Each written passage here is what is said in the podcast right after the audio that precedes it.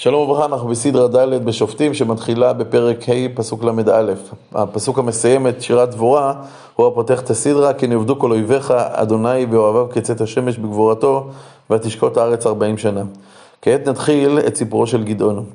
ויעשו בני ישראל הרע בעיני אדוני, ויתנם אדוני ביד מדיין שבע שנים, ותעוז יד מדיין על ישראל, שעבוד קשה, קצר אבל אלים. מפני מדיין עשו להם בני ישראל את המנהרות, את אשר בהרים, ואת המערות, ואת המצודות. הם בורחים והם מתחבאים בכל מיני מקומות. והיה עם זרע ישראל ועלה מדיין ועמלק ובני קדם ועלו עליו ויחנו עליהם וישחיתו את יבול הארץ עד בואכה עזה. לא ישאירו מחיה בישראל ושה ושור וחמור. בדרך כלל שבטי מזרח הירדן פלשו לאזורים קרובים לירדן, אבל כאן הם מגיעים עד עזה, כלומר בוזזים את כל הארץ. הם לא רוצים לשלוט ולקחת מיסים, הם בוזזים. כי הם ומקניהם יעלו ואוהליהם ובאו כדי הרבה לרוב. הכתוב משווה אותם להרבה, שבא עם המון פריטים ומשחית הכל. ולהם ולגמליהם אין מספר, ויבואו בארץ לשחתה. ויעיד על ישראל מאוד מיד מפני מדיין. כלומר, עם ישראל הפך להיות לדל. ויזעקו בני ישראל אל אדוני. ויהי כי זעקו בני ישראל אל אדוני על אודות מדיין, וישלח להם אדוני איש נביא אל בני ישראל. ויאמר עליהם, כה אמר אדוני אלוהי ישראל, אנוכי העליתי אתכם ממצרים, והוציא אתכם מבית עבדים, ואציל אתכם מיד מצרים, מיד כל לחציהם. ואגרש אותם מפניכם, ואתנה לכם את ארצם. ואומרה לכם, אני אדוני אלוהיכם, לא תראו את אלוהי האמורי אשר אתם יושבים בארצם, ולא שמעתם בקולי. כשבא מלאך השם ואמר לעם ישראל בסדרה הראשונה, אה, על כך שהם חוטאים ועובדים בעבודה זרה, כתוב, ויישאו העם את קולם ויבכו. וכאן שקט. כאילו הכל נפל על אוזניים ערלות, הם לא מבינים מה הוא רוצה מהם, או שהם מיואשים לגמרי. ויבוא מלאך אדוני, וישב תחת האלה אשר בעופרה, אשר ליואש אבי העזרי. מגיע המלאך ומתיישב מתחת לאלה. את האלה מצאנו כשיהושע כורת ברית עם העם בשכם, לפני מותו, אה, והברית הייתה לעבוד את השם ולא עבודה זרה, אז הוא מניח אבן מתחת האלה. גם יעקב שמצווה את בניו אחרי מלחמת שכם להוציא את העבודה הזרה שאצלם, הוא, הוא קובר אותה מתחת לאלה. אולי המלאך יושב תחת האלה לומר שכאן אנחנו מתחילים בקבורתו של העבודה הזרה שממלאת את חיי העם. וגדעון בנו חובט חיטים בגת להניס את מדיין. למה חובטים חיטים בגת ולא אה, בגורן? כיוון שהגורן חשופה והגויים יבואו ויחטפו ויגזלו. הגת היא מקום אה, קריר, שם אנחנו מכינים את היין, הוא צריך להיות במקום אה, ללא שמש ישירה. וגדעון אה, לוקח את החיטים ומוציא את, ה, את, ה, את הגרעינים שלהם במקום קטן, אולי זה מערה, אולי מתחת לעצים, במקום מוסתר. וירא אליו מלאך אדוני ויאמר אליו, אדוני עמך גיבור החיל. ויאמר אליו גדעון, בי אדוני, ויש אדוני עמנו? ולמה מצאנו כל זאת? והיה כל נפלאותיו אשר סיפרו לנו אבותינו לאמור, הלא ממצרים העלנו אדוני. ואתה נטשנו אדוני, ויתננו ביד מדיין. כלומר, גדעון שומע את השם ממך ומתפרץ. האם השם איתנו? איפה הנפלאות שלו? סיפרו לנו על ניסים שהוא עשה במצרים, איפה הוא עכשיו צריך אותו? הוא נטש אותנו. בשלב הזה מלאך השם צריך לחזור לשלחו ולומר לו, מדובר בחצוף, חסר אמונה, בוא נחפש מישהו אחר. אבל הוא לא אומר לו את זה, אלא ויפן אליו אדוני, ויאמר לך בכוחך זה והושעת את ישראל מכף מדיין. הלא שלחתיך. איזה כוח? למה לך בכוחך זה והושעת את ישראל? כוח האמונה? טוב, נראה שלכאורה גדעון צריך חיזוק אמונים. אז מה זה הכוח הזה? אלא כשהנביא אומר לעם אתם חוטאים, אה, גדעון קם ואומר לקדוש ברוך הוא, תשמע, מה אתה בא אליהם בטענות? אתה נטשת אותם. זה כמובן בניגוד גמור לאותו אה, נביא שבא ומאשים את ישראל. אז אף אחד לא שמע אותו, לאף אחד לא היה אוזניים לשמוע אותו. כאן גדעון מלמד סנגוריה על עם ישראל. איך אתה יכול לבוא לעם הזה בטענות כאשר אתה נטשת אותם? אז כשאנחנו מדברים על הכוח של גדעון, אנחנו מדברים על כוח של עיניים טובות כלפי ישראל, עיניים שמנהיג ישראל צריך כדי להושיע את העם הזה. נמשיך. ואומר לה, בי אדוני, במה הושיע את ישראל? הנה אלפי הדל במנשה ואנוכי הצעיר בבית אבי. אני קטן, אני צעיר. ויאמר אליו אדוני כי אהיה עמך, והכית את מדיין כאיש אחד. יש כאן ודאי הקבלה שאתם כולכם שומעים לבחירה במשה רבנו בסיני, בסנה. משה רבנו טוען, מי אני כי אלך אל פרעה? והקדוש ברוך הוא אומר לו, כי יהיה עמך. אצלנו גדעון אומר, מי אני הצעיר והדל? אומר לו השם, כי יהיה עמך. נכון, אתה צעיר ואתה דל, נכון שאתה לא יכול, אבל אני, אני איתך, אתה לא לבד.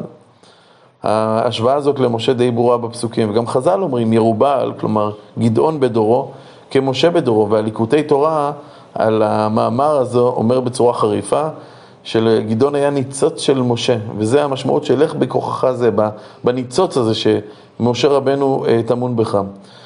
אה, נקודה נוספת היא שהגאולה שממשמשת ברגע זה על פי חז"ל הייתה אה, בפסח.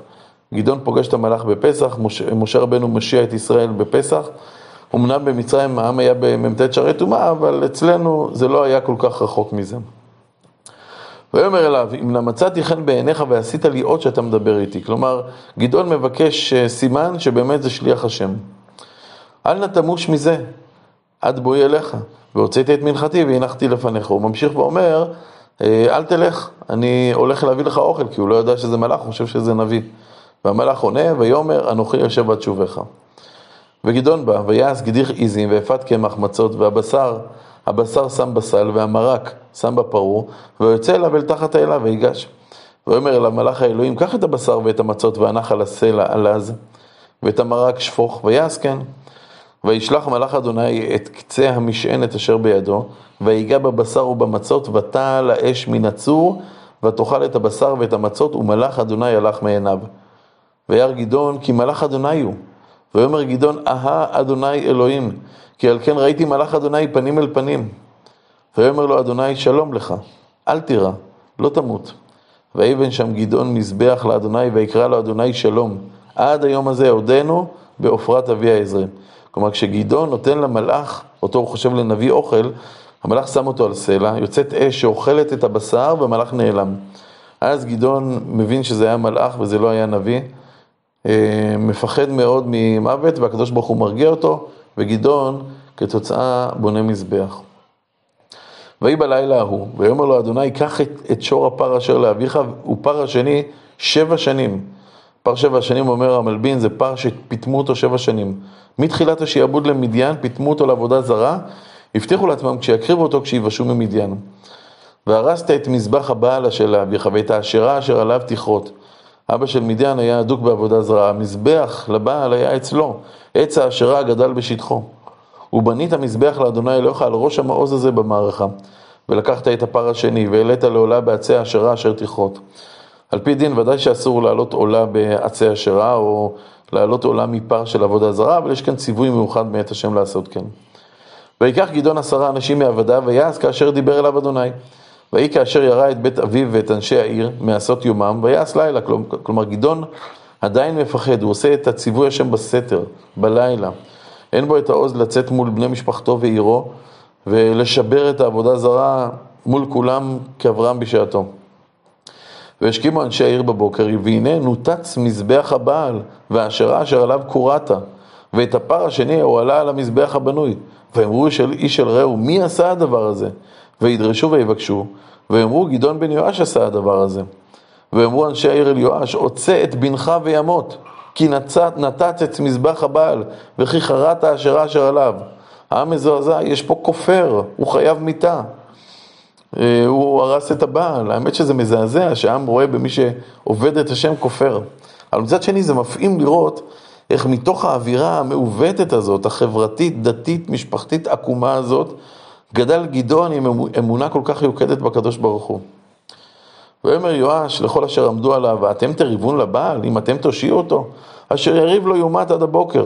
אם אלוהים הוא ירב לו, כי נתץ את מזבחו. ויקרא לו ביום ההוא ירובה לאמור ירב בו הבעל, כי נתץ את מזבחו. כלומר, אבא של גדעון, שאומנם עובד עבודה זרה, אבל זה הבן שלו. לכן הוא מגן עליו, הם, הם אומרים שצריך להרוג אותו, כי הוא הוא הרס את, ה, את מזבח הבעל, אומר האבא של גדעון, תשמעו, אם באמת הבעל זה אלוהים, אז אה, אתם לא צריכים לדאוג לה, הוא הבעל, הוא ינקום את נקמתו של גדעון, לא צריך עזרה, מול טענה כזאת באמת קשה להם להתמודד, העם חוזר לביתו, אה, האם הבעל נקם את נקמתו? כנראה שלא. אגב, הפסוק מסביר למה קראו לגדעון ירובעל, כי הוא נלחם עם הבעל. אבל גם אפשר להבין מהסיפור הזה למה קוראים לו גדעון, כי הוא גדע את עץ האשרה. נמשיך. וכל מדיין ועמלק ובני קדם נאספו יחדיו ויעברו ויחנו בעמק יזרעאל. בהמשך נראה שהצבא הזה הוא של 135 אלף איש, זה צבא אדיר, ובהמשך נשאל למה צריך כזה צבא גדול, אבל כעת אנחנו חוזרים לגדעון.